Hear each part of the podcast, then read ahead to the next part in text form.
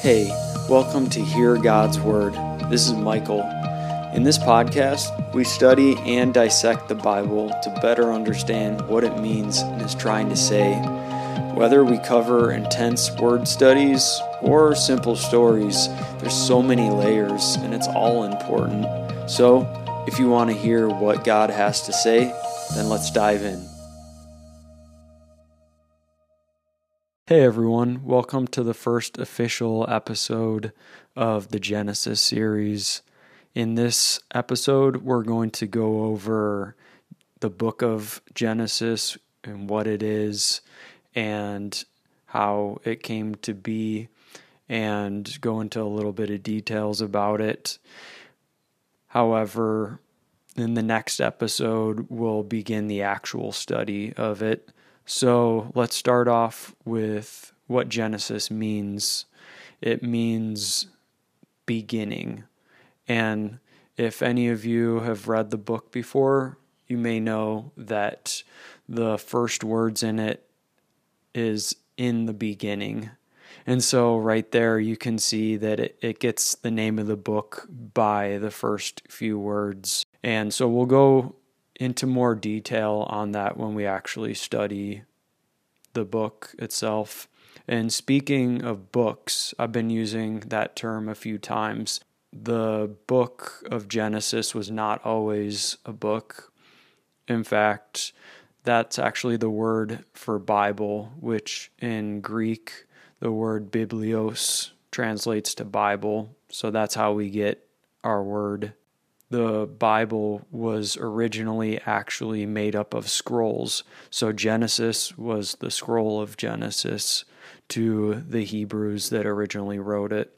So we'll also talk about in a few minutes who wrote it and when it was written and go into just a few more details.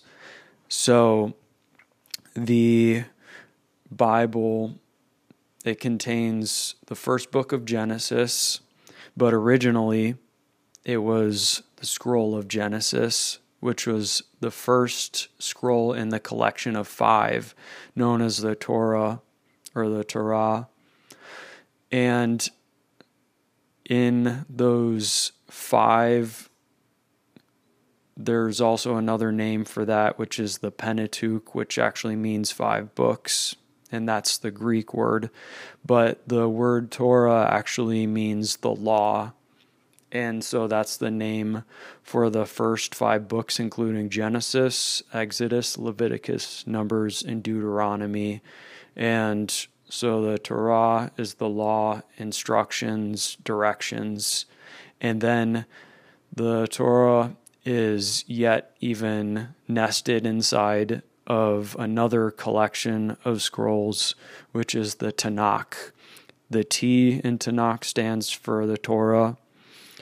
The N in Tanakh stands for the Nevi'im, which is the prophets. And there's books such as Isaiah, Jeremiah, Ezekiel, Daniel, and other writers. And then you have the K in Tanakh for Ketuvim, and that means the historical books, such as the books of Samuel, Kings, and Chronicles, and there's several others in each of those categories, um, at least in the Nevi'im and the Ketuvim. In the Torah, it's just those first five books Genesis, Exodus, Leviticus, Numbers, Deuteronomy. And so here we're starting with the very beginning. There's no better place to start, in my opinion, in the Bible because this is where everything begins. And I believe that it's foundational for a reason that I'll mention at the very end. So let's ask the question of when was it written?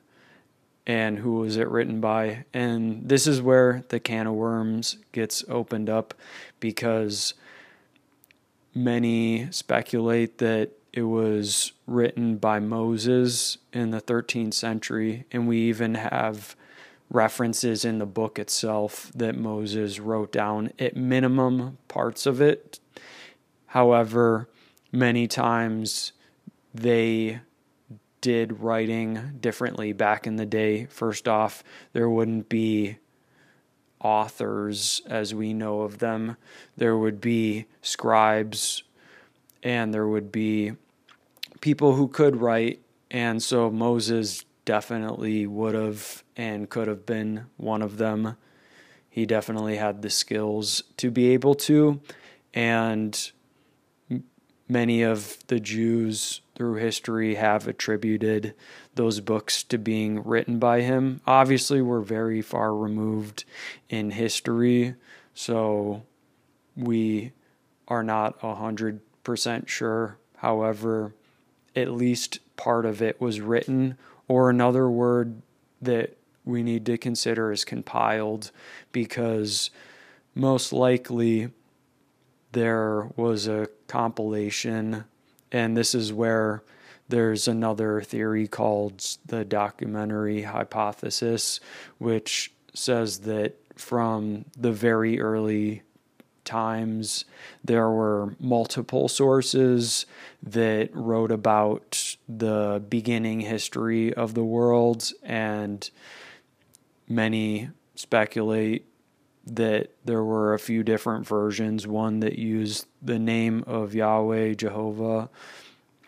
and another that used Elohim.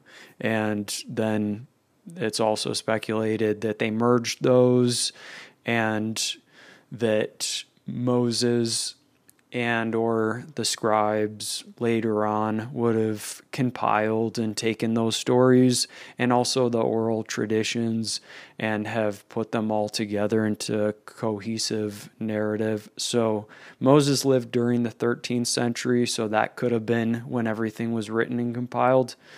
And the earliest sources like I said could have went back as far as the time of Noah.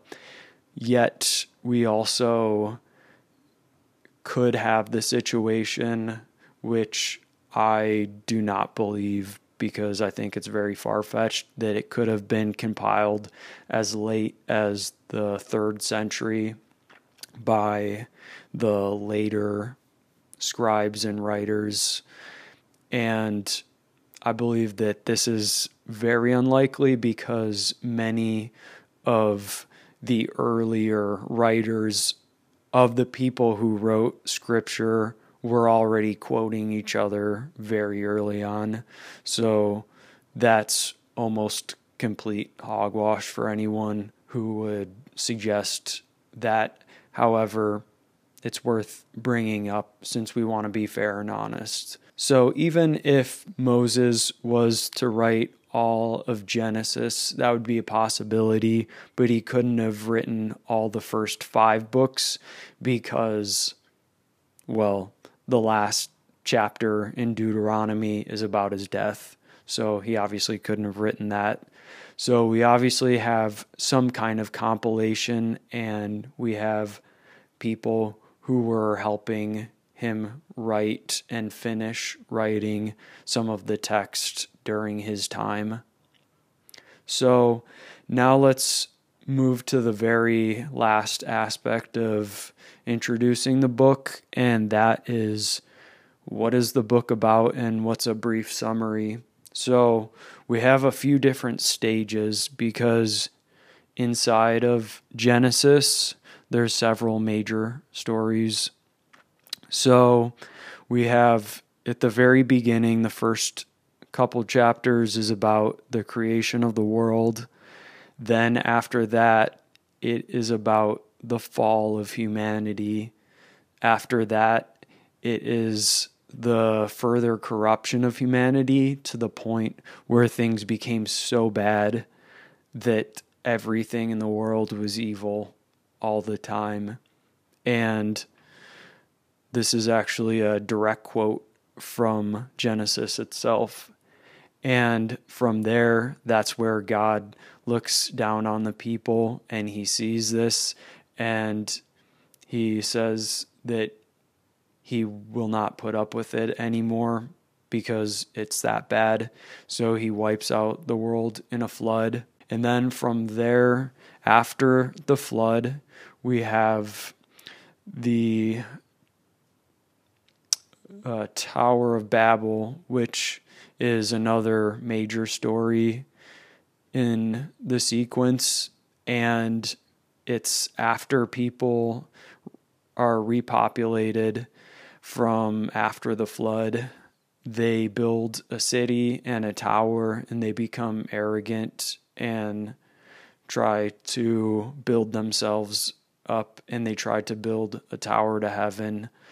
And there's so many things that we'll talk about when we get that. So then, after we have the Tower of Babel incident, we have a guy named Abraham, and originally his name is Abram.